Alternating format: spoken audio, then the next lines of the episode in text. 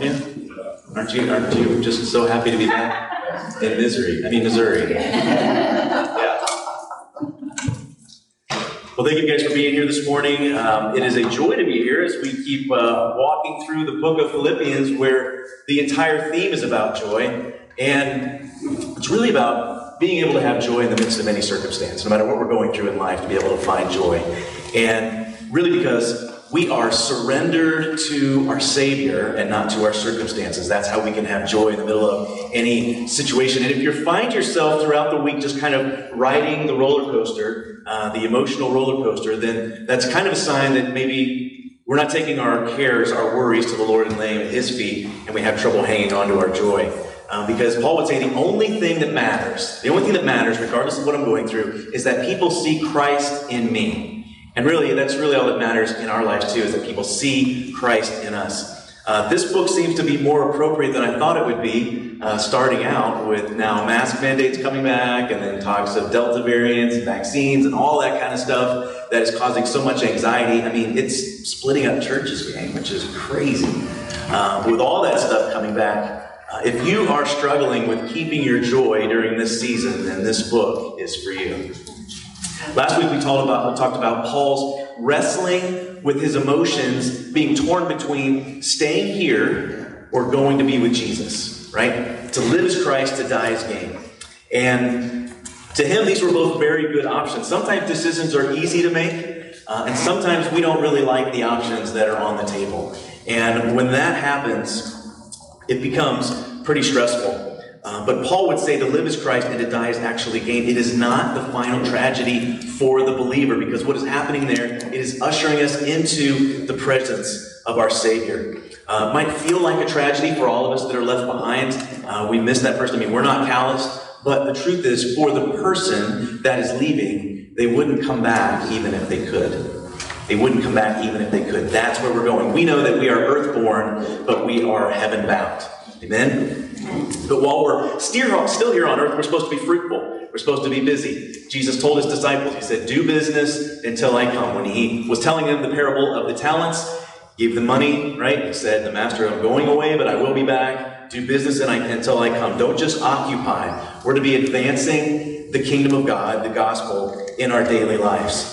Um, oftentimes we think that this has to be something big, right? Like, Nathan, what am I supposed to do in my life every day to advance the kingdom? And in Matthew 10, Jesus was talking to his disciples, and he said this He said, Whoever gives one of these little ones even a cup of cold water because he is a disciple, truly I say to you, he will by no means lose his reward. Uh, be faithful, be fruitful, even in the little things, even giving somebody a cup of water, a bottle of water on a hot day. If you're doing it in the name of Jesus, you're not going to lose your reward. I pulled up Matthew chapter 10 because I wanted to see where this verse fell in that chapter, try to look at the context. Um, and it comes all the way at the end. It's kind of interesting because while there weren't, you know, verses and there weren't subheadings and all that stuff in the original text, those were put there to help us be able to digest it and find things easier. I looked at the uh, at the the, sub, the subject headings, and they broke out this way: Jesus sends the twelve. He sends out the twelve, and then the next section talks about how persecutions will come. Then after that, have no fear. Then the next session, not peace, but a sword and then lastly, rewards. I just thought it was cool the way it, played out. When Jesus sends out the 12, I'm sending you guys out into the world. There's going to be persecutions. I'm warning you ahead of time. But don't be afraid. I didn't come to bring peace but a sword. We call him the Prince of Peace because he brings peace to us as his followers. But he didn't come to bring peace in the world but a sword. And then if you stay faithful, if you stay fruitful, you will have rewards. Now, Paul told us that he was hard pressed between these two things because he doesn't know what he would choose if it were up to him.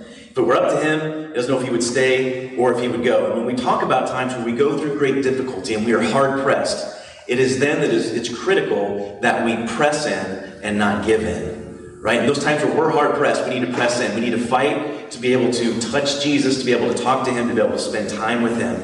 And Paul knows that he needs to stay on their account. While he would love to be loosed right? Well, he would be, love to be loosed from the dock that is holding him to this world and set sail, or to break camp and to move on. He knows that he needs to stay for their benefit, for their progress in the faith, and also for their joy. He'll continue with them. And that's where we left off last week. So let's pick it up here in Philippians chapter 1. We're going to finish the chapter today. We're going to do verses 27 through 30. Only let your manner of life be worthy of the gospel of Christ, so that whether I come and see you or I'm absent, I may hear of you that you are standing firm in one spirit with one mind, striving side by side for the faith of the gospel, and not frightened in anything by your opponents. This is a clear sign to them of their destruction but of your salvation, and that from God. For it has been granted to you that for the sake of Christ you should not only believe in him, but also suffer for his sake, engaged in the same conflict that you saw I had, and now here I still have. So, what's happening here is Paul is moving from his situation and what he's going through to now what the Philippian church is going through and what they're facing. And the verses that we're going through today we might call um, an exhortation. And that's a real Christianese word. So I thought I would look it up in the dictionary just see what exhortation means. And it's a word that can mean encouragement, it can mean urging, pressuring, pushing, or persuading. So you're kind of getting the point here. It's kind of a strong recommendation. You're pushing, you're persuading. And that's really what we're going to be talking about today. It's an exhortation. Uh, we use this analogy a lot in the business world, and we say, you know, there are two ways to motivate a donkey because um, a lot of us are donkeys, let's be honest. You can either use the carrot or you can use the stick. Right? You can use the hope of a reward, you put the carrot out there, or you can use the stick. And um, I'll be honest, today's more stick than carrot. okay? We're warned up front. But here's the, here's the deal. If all we do is feed the sheep, but we don't warn the sheep, then we are just fattening them up for slaughter. That makes sense? Shepherd's, shepherd's job is to feed the sheep, but also to warn the sheep and guard the sheep. So, sometimes a stern word is needed, and that is basically what Paul's doing here today. He is encouraging them, he's exhorting them. And what he's about to say is not revolutionary, but it's something that we all kind of struggle with. And it's just consistency. Just living a consistent life before the Lord and before people that are looking on. One of the best things that you and I can do to stick it to the devil is to live a consistent life. One of the biggest reasons why people uh, on the outside have no interest in walking in church is because of the inconsistencies that they see in Christians. And if we preach one way and then we live another way, then we're hypocrites, right? It's one of their favorite words for people in the church is they're hypocrites. They say, you people are hypocrites. You say, well, you should come. You'll fit right in. Don't say that.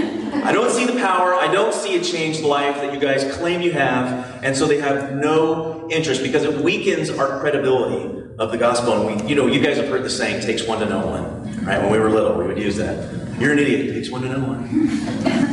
the world isn't stupid, right? The world's not stupid. Um, they know, they know one when they see one. If we are, the word Christian means little Christs. That's what that means. So are they seeing little Christs out there, or are they seeing somebody that looks just like them? So if it looks just like them, why would they sign up for that? Why would they walk through the doors? Um, have you ever been in a department store and you couldn't tell the difference between the people that work there and the people that were shoppers? Now, it's easy at Target, right? Everybody's wearing the red shirts and the khakis. But if you've ever been in a department store, I've had this happen on multiple occasions because I have to dress up for work and I'll be standing there and some woman will come up to me and she'll be like, I'm sorry, sir, can you show me where this thing is? I'm like, I don't have a name tag. I don't work here. It happens. I'm like, okay, it's on aisle 13. but you and me, as Jesus followers, we should look different. We should look like we fit in in this world. Jesus told his disciples, He said, Listen, I want you to be wise as serpents, but I want you to be innocent as doves. Wise as serpents, but innocent as doves. And too many times the world sees us wise as doves, as innocent as serpents. Fighting and bickering and all of the division in the church and the things that are happening. We need to have what we could call spiritual integrity. You could call, you know, consistency, spiritual integrity, what people are seeing. Now, this message today, I'll be honest, isn't real popular in the American church, but that's okay um, because it is kind of my sense, and I didn't really want to believe this, but the more I read and the more I listen to, that the uh, churches in today are not preaching the unashamed, unapologetic Word of God um, in totality. Me say it that way. Um, a lot of them are preaching um, a watered down, powerless gospel that kind of bends to the culture. Um, and what they're selling really is an experience. I want you to come to church And how did it make you feel? How did worship make you feel today? How did the message make you feel? Did the pastor tell enough jokes? Did you leave smiling? How was it? And um, the gospel means good news, right? The gospel means good news. Um, what is the good news? The progressive church in America today would tell people God is love and Jesus loves you just as you are. And that is true. But he loves you so much, he doesn't want to leave you where you are. He loves you so much, he doesn't want to leave you where you are. Um, the good news is that all of us deserve hell. We deserve to be separated from him for eternity, but Jesus came and took our sin, took our punishment, died on the cross, right, was buried and rose again so that we could be forgiven. That is the good news. For there to be good news, there has to be bad news. He loves you so much, he doesn't want to leave you where you are. Um, you know, if we choose to reject Jesus, people in our culture today are rejecting Jesus. If we do that, we're going to spend an eternity separated from him in a place called hell, and that's a very real fact. And, you know, people say, well, Nathan, I just can't believe that a loving God would send people to hell. That doesn't make any sense to me. And what I say to that is, you know, God is not going to force himself on anyone. He's a perfect gentleman. And if you don't want to spend eternity with Jesus, if you don't want to spend time with him, you don't have to. He's not going to make you. And so people choose not to spend time with Jesus. Okay. Consistency has to do with our example both inside and outside of the church. And if you ever feel like you're just being watched, it's because you are. And we should expect this, right? Jesus said that we are the light of the world. A city set on a hill cannot be hidden. So if you are a Christ follower, you are a light. Your life shouldn't be hidden. We're not supposed to fade into the darkness, if that makes sense. Um, it says, only let your manner of life or your conduct be worthy of the gospel of Christ. That phrase, manner of life, um, which a lot of translations say conduct, is a really interesting term, and a lot gets lost in translation when it just says manner of life or conduct. And I hope you like word study, because we're going to do some of that today on what these words mean. And the Greek word is politumai. And the Greek word politumai which refers to your conduct as it pertains to your political affiliation or your allegiance. Now, don't think of politics in American politics um, the root word is polis. That's the name. Uh, the root word is polis. And conduct means politumai, to behave as a citizen. To behave as a citizen of a polis. Now, a polis was basically just a city state. It's where we get our word politics or policy or police. So that's where we get that word. And the Philippians were a city state, they were a polis of the Roman Empire. And they were very proud to be Roman citizens. So they had taken on Roman names, they had taken on Roman dress, they spoke Latin. They were very proud of that fact. And um, part of that pride was making sure that you didn't do anything that was going to bring dishonor to your polis. You didn't want to bring dishonor to that because the worst thing that could happen is that you would lose your status, lose your citizenship as a Roman, right? That would be the worst thing. And what Paul is reminding them here is that, look, you guys are a part of something. You're a citizen of heaven. You're something that is so much bigger, so much greater than any kind of earthly kingdom that you could be a part of here. Um, that phrase, kingdom of God, that is mentioned 72 times in the New Testament. Kingdom of God. We are representatives of a heavenly kingdom here on earth. And our real citizenship is in heaven. Live in such a way that we don't bring dishonor to our affiliation with Christ, with Jesus. If that makes sense. Now, here's the part that's not real popular. One of the issues that's really crept into churches in America today is what's called uh, Christian nationalism can say it that way Christian nationalism. And Christian nationalism is really thinking of ourselves first and foremost as Americans that happen to be Christians.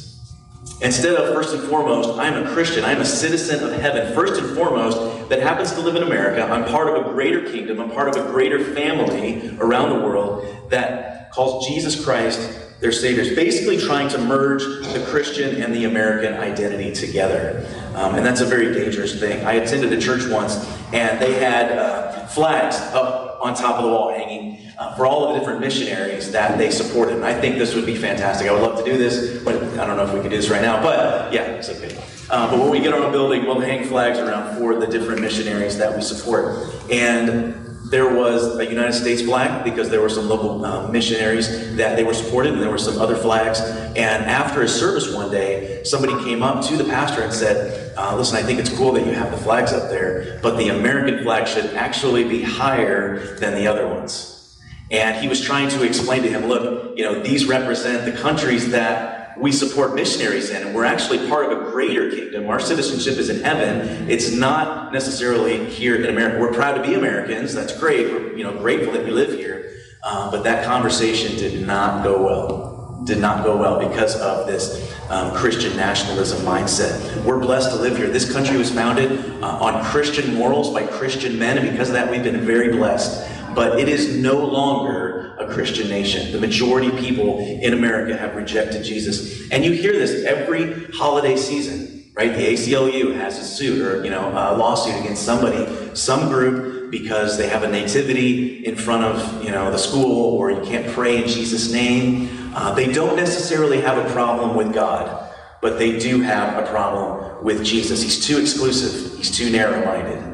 And that's what the world would call us, very narrow-minded. I had a friend of mine and uh, he was one of the most knowledgeable people that I knew when it comes to Scripture. Uh, but he has wandered away. He's kind of rejected Jesus, and he's wandered into a lot of Eastern mysticism. And he told me, he said, Nathan, you could have such a huge impact. You could reach so many people if you would just become more open minded. And I said, no thanks. no thanks. The majority of people have walked away from Jesus and rejected him in our country.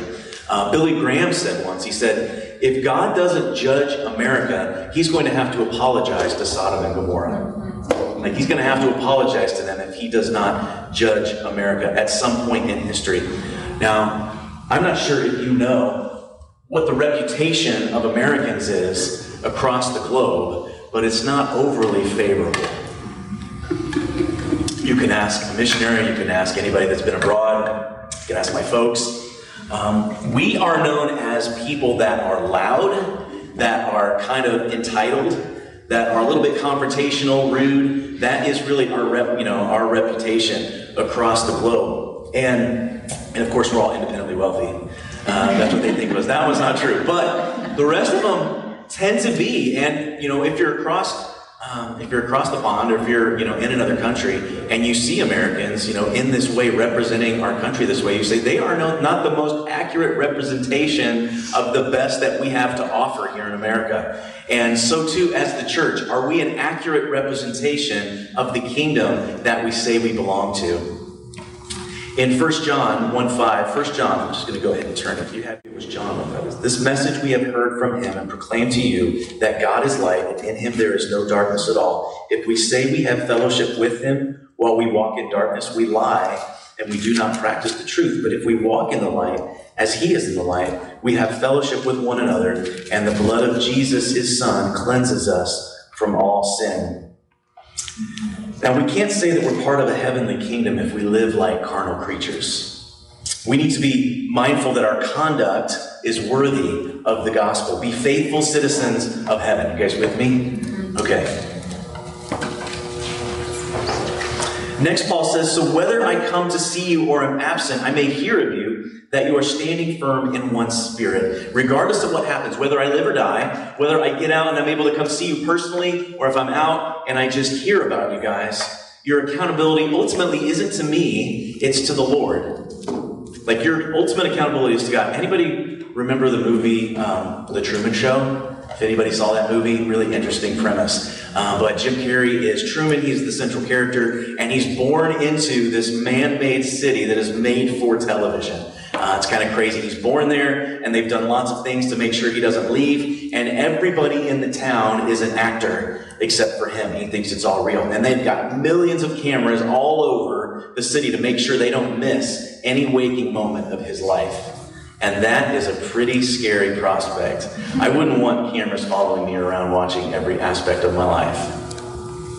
But I got news for you. Our ultimate accountability isn't to other people, it's to the Lord. He sees us 24 7, obviously. We can have all the accountability groups we want, um, but God is our ultimate accountability. And that's what Paul is saying here to them. Then he says, That I may hear of you that you are standing firm in one spirit. Now, Paul is going to give us four characteristics of believers that are living in a manner worthy of the gospel. And the first one is standing firm. And that's really what I entitled this message was standing firm in a hostile world. Uh, the Greek word for standing firm is stiko.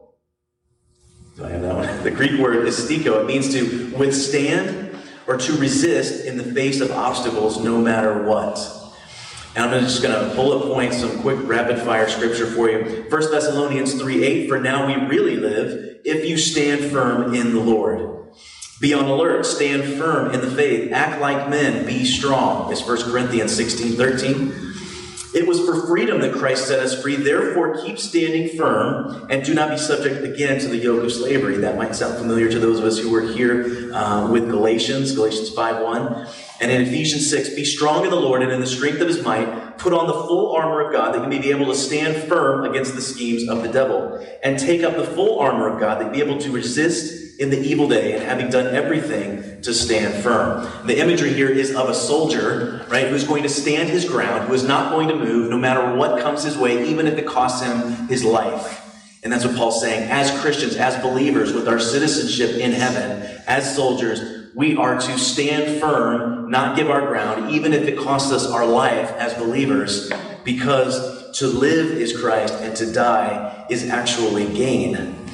How do we stand firm in Jesus? Well, most importantly, we need to be grounded in matters of biblical truth. Uh, you know that this, for those of you that have been here a while, you know it's kind of a soapbox of mine, people not knowing their Bibles. And, you know, we can read devotions and we can listen to podcasts and all of that is great. But just like we talked about, um, the armor of God, we are given lots of defensive weapons and we're only given one offensive weapon the sword of the Spirit, which is the Word of God. And we can take hits all we want, but if we don't have the sword, then we're not going to be able to fight off the attacks of the devil. We can stand firm, but if you want to fight him off, you want to fight back, you're going to need to know the Word. When Jesus was out in the wilderness, he was out there for 40 days, and Satan came to tempt him. Jesus used the Word to drive him away and he used Deuteronomy. I mean, if I was going to fight off the devil, I don't know if Deuteronomy would be the first place that I would turn to, but that's what he used to drive him away sword of the Spirit. 1 Corinthians 9, 24 through 27. Paul here was standing firm in his faith. There was nothing that could shake him in his faith, but the only thing that he was concerned about was that for some reason he might be disqualified from ministry.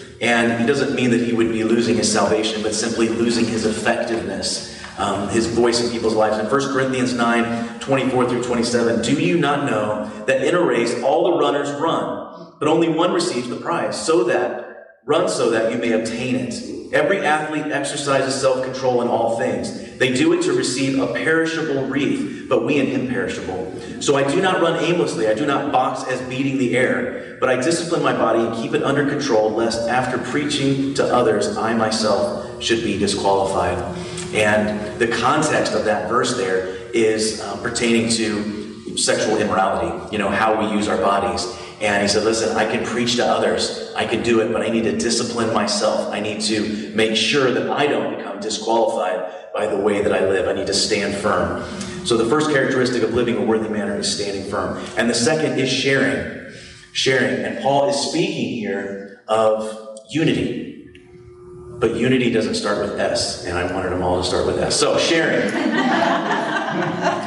unity within the church, being of one, one spirit, one mind is speaking of interdependence, right? Not being alone, not being lone rangers, but being dependent on one another. And boy, do we make it easy for, de- for the devil when we get off by ourselves. We become a real easy target. And we are worthy targets, right? That's the reason why he's attacking us. But don't be off by yourself. We use the early church as an example of, you know, unity. And we read about it in Acts. Acts 2:44 says, "And all who believed were together and had all things in common." And in chapter 432, now the full number of those who believed were of one heart and one soul. And, you know, sometimes that's used as, you know, the context for buying property and building a compound and everybody moving out there together, you know, which sounds good sometimes. Um, but we wouldn't be salt and light if we all moved into a compound together. I heard somebody say once, they said Christians are kind of like manure. If you spread them around, they do a lot of good, but if you keep them all together, they start to stink. so we need to be spread around if we're going to do any good.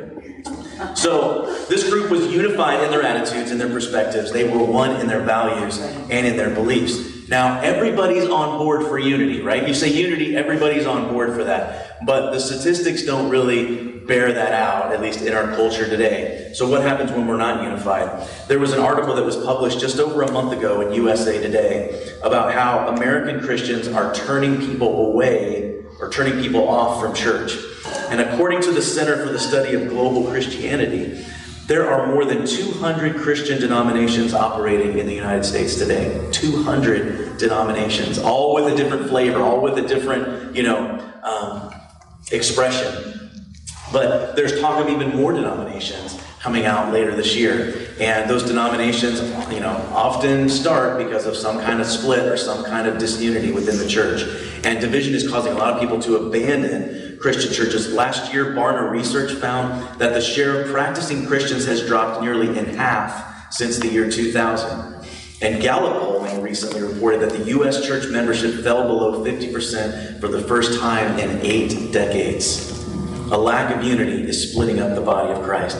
Right after Jesus finished having the Last Supper with his disciples, um, they sang a hymn and they went out into the garden. And we don't hear really many prayers that Jesus prayed. It said he went off to desolate places and he prayed and he spent time with the Father. But after he left there, in John 17, uh, we have what's been called the high priestly prayer. And Jesus, this entire chapter in John 17, is Jesus pouring out his heart, and the whole thing is about unity. He says, God, make them one, even as we are one. And he's praying about the unity of the church and the believers. And that's not necessarily the case, unfortunately, today. And before I get too heavy handed on there not being a lot of unity, I will say that if you've ever traveled, if you've ever been on a mission trip, you can go halfway around the world and embrace a brother or sister because you are one in Jesus. You can be of one mind and one spirit, which is an incredible thing. Um, you have more in common with a believer in China than you do with a stranger in Hy-Vee you know, that may not be saved. And that's a really encouraging thing that we're citizens of heaven. And you could go someplace else and just automatically be in one spirit because we have unity in Him. The third characteristic of a person living in a manner worthy of the gospel is striving. He says, That I may hear of you that you are standing firm in one spirit, with one mind, striving side by side for the faith of the gospel, and not frightened anything by your opponents. This is a clear sign to them of their destruction, but also of your salvation, and that from God. The Greek word for striving is sun athleo, sun athleo. Sun means with, and athleo is the word from which we get athlete or athletics. And so, sun athleo means to strive together. We're working as a team. This is kind of like a team sport to advance the gospel. And Paul likes sports metaphors, and so he uses here uh, another one. We have to strive together. We strive for Christ, and we strive against the devil. We strive for victory because you and I have a common enemy, an enemy that does not sleep and wants to take you out and wants to take me out in any way possible to disqualify us to ruin or you know weaken our testimony, our witness in front of a, a world that looks on. If you follow sports at all, if you've ever been involved in sports, then you're familiar with the term ball hog, right? And ball hog is somebody who wants to do it all by themselves. They may be a superstar, they may be somebody who can play really well, but they don't want to involve their teammates. And what happens a lot in those situations is some of those players have been benched or they get rid of that player altogether because while they may be fantastic on their own, you cannot continue to win at a high level if you don't play as a team. That's why baseball is so awesome. You have to play as a team. It's not a single person sport.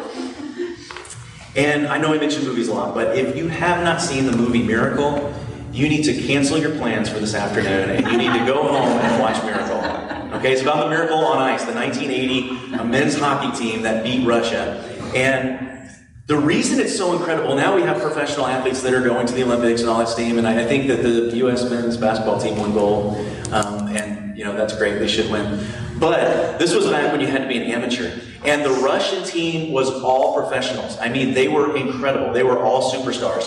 And the American team was just a bunch of college kids, and they were good, but it was laughable the difference between talent in the American college kids, the amateur players, and what the Russians had to offer. And it was the miracle on ice because these guys had to play together. They had to figure out a way to come together and play as a team, and that's the reason why they won. And so the whole movie is just the process of them having to come together and play as a team. And it ain't easy. It wasn't easy on them. And it's not easy for us to do either. We're all different. We all have people that we really don't prefer to be around. But as brothers and sisters in Christ, we have to play together. We have to strive together if we are going to be victorious. Uh, in 1 Corinthians 1.26, at the beginning, right at the beginning of it, um, Paul is talking to the church in Corinth, and he's like, listen, look back at when you guys first got saved. Like, not many of you were real bright. Not many of you were real qualified. Not, not many of you were real influential. And yet, God chose you. Like, He didn't choose you because of your pedigree, because of how qualified you are. Like, sometimes we walk around thinking, well, God, you certainly made a good choice when you chose me. Because I am such a great example. I mean, look at what I just did. But the truth is, if you look at who we are in His presence, it ain't pretty. But Paul's telling them, listen, you guys weren't all that. So make sure that your attitude is right.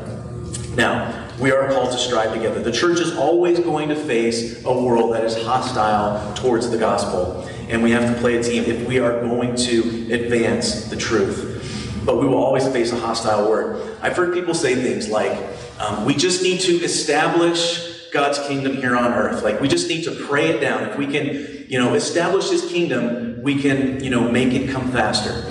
And I would say that we are citizens of heaven. We are his representatives here on earth. But his kingdom isn't going to be fully established until he comes back again and he puts all enemies under his feet. Um, guys, it's going to be mind boggling. At the end of the tribulation, um, we're all not going to be here, by the way. You could hold a different opinion, but you'd be wrong. We're all going to be gone. When, at the end of the tribulation, when all of the countries of the world are coming upon Israel and they're fighting against themselves and they're getting ready to wipe Israel off the map, Jesus comes back with his army. And all of these countries in the world that are fighting and trying to take Israel out will turn and start firing everything at Jesus and his armies. It's going to be crazy. And he will simply wipe them out with a word. He's not coming again as the babe of Bethlehem. This time he's coming as a conquering king. Amen. And he's going to have a tattoo on his thigh, and it's going to be amazing.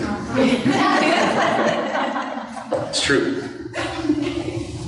We strive together for righteousness and we strive against Satan and his schemes.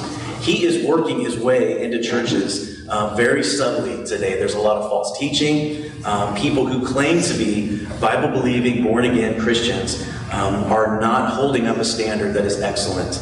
Uh, they're bending to the whims of culture and their values. Um, and so we have uh, now the approval of these different agendas, the LGBT agenda, and now we have the woke agenda, and I'm not going to preach on that today, but Peter tells us in 2 Peter 3:16 and he's talking about some of the things that Paul has written and he says the ignorant and unstable twist to their own destruction as they do the other scriptures.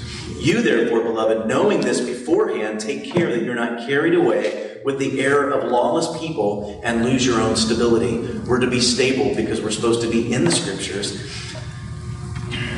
Social justice is not the gospel, and our testimonies aren't the gospel.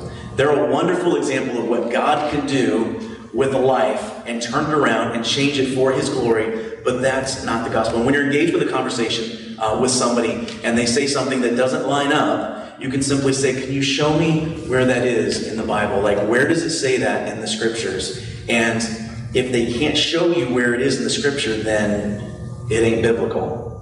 All right? So, all right, I gotta move on. The churches today probably would not sit under the preaching of theologians of yesterday for very long. I mean, people like Jonathan Edwards and um, D.L. Moody and Charles Spurgeon and some of these guys, um, John, George Whitefield, uh, because the way they preached was so unapologetic. And people today would say that they are simply out of touch, that they don't get it today in our culture. Um, but they were preaching the truth, and they are holding up a standard that never changes. It was true in their day, and it's true today. And then Paul says, Don't be frightened in anything by your opponents. This is a clear sign to them of their destruction, but of your salvation, and that from God. He says, Don't be frightened. Don't be freaked out like a horse that, you know, gets scared and throws off its rider. Right? Not like an elephant and a mouse, an elephant that's scared of a mouse. Um, it's harmless. The early church had reason to be fearful. I mean, they're the ones that watched Paul and Silas get beaten up and thrown in prison. And they didn't get to move on. Like, they lived there. So it was a very real fear. And Paul is saying, listen, the very fact that you're not scared of them, don't be fearful of your opponents. And that very fact, when you do that, that's going to be a clear sign of your salvation, proof of your allegiance, but also a clear sign of their destruction. They're both signs. And get this, he marks his children this way, and he marks his enemies this way. They're both clear signs. And this leads us to our final characteristic. First was standing firm, second, sharing, then striving, and last but not least, suffering. I told you this was more stick than carrot today. suffering. For it has been granted to you that for the sake of Christ you should not only believe in him, but also suffer for his sake. Engaged in the same conflict that you saw I had and now hear that I still have. For Jesus' sake, we have been granted both faith and suffering. Both faith and suffering. The Greek word for grant is charis, from which we get our word charity. That has been granted or been given graciously. Ephesians 2 8 tells us that for, for by grace you have been saved through faith. And this not of your own doing, it is the gift of God, not as a result of works, so that no one may boast.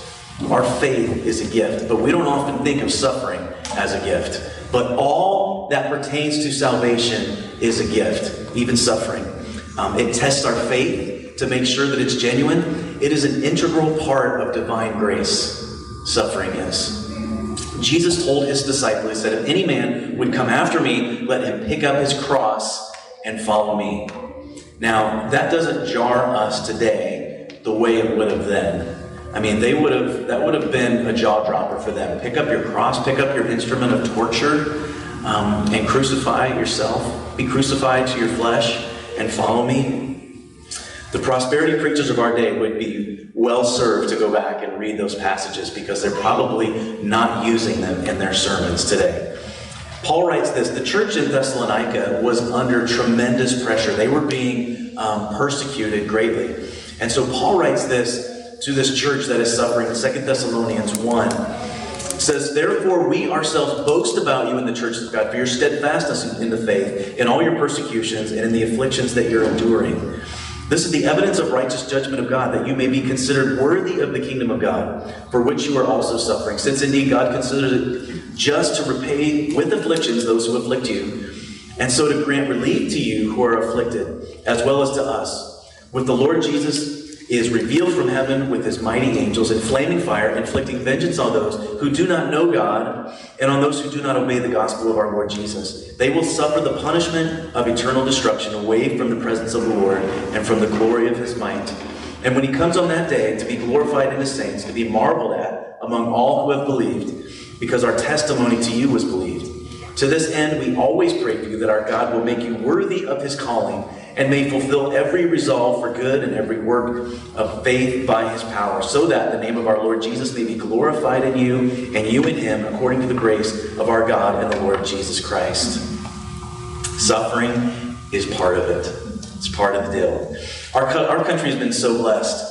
Um, and as such, our country, our Christians, uh, churches have gotten a little bit lazy and apathetic, and we don't really experience suffering here in America. Suffering and persecution has always served to advance the gospel around the world. Um, I wonder at times, I wonder at times if we pray that our religious freedoms would be protected because we're afraid of suffering. Now, we enjoy tremendous religious freedom, and I am thankful for that, and that is fantastic. And it allows us to do lots of things for the gospel and for the cause of Christ. But I just have to wonder um, if that is the reason sometimes that we praise, because we don't want to suffer. I mean, we don't want to sign up for that necessarily, um, but we shouldn't be afraid of it either. We shouldn't be afraid of our opponents. Um, pastors are being jailed now, churches are being bombed, and Christian villages are being raided right now. Around the world. And I just have to wonder what would happen in America to our churches if that started happening here. Um, would we still gather together? Would we stand firm? Would we strive together and be in unity if those kind of things happened? And would we view suffering as a gift? Um, I heard a quote this week. Uh, it goes something like this Tough times create strong men, and strong men bring about good times, and good times create weak men, and weak men create hard times. And so the cycle goes round and round. Uh, think back to 2001 uh, when the World Trade Centers were bombed, right? When they came down and the plane went down that was going after the Pentagon. When that happened, when we were under a tra- attack, everyone laid aside every difference, every small thing that they were bickering about, and came together because then we were unified against a common enemy because we had been attacked. We were striving for freedom and against terrorism. That's what was happening at that time. And we weren't going to be intimidated by our opponents. And that's what Paul is saying here um, that the stakes are even higher because we are part of an earthly or a heavenly kingdom that's under attack and souls are at stake. And we live in easy times right now, but that doesn't mean that we have to be weak spiritually. We need to strive together against the enemy so that we don't get lulled asleep. Um, we may be going through suffering, but that will only cause us to be unified, to come together. Um, and I mentioned Thessalonians before. In First Thessalonians, is the first letter that Paul wrote. Um, in chapter 3, he says, And we sent Timothy, our brother and God's co worker in the gospel of Christ, to establish and exhort you in the faith, that no one be moved by these afflictions. For you yourselves know that we were destined for this. For when we were with you, we kept telling you beforehand that we were to suffer affliction, just as it has come to pass, and just as you know. Don't be surprised.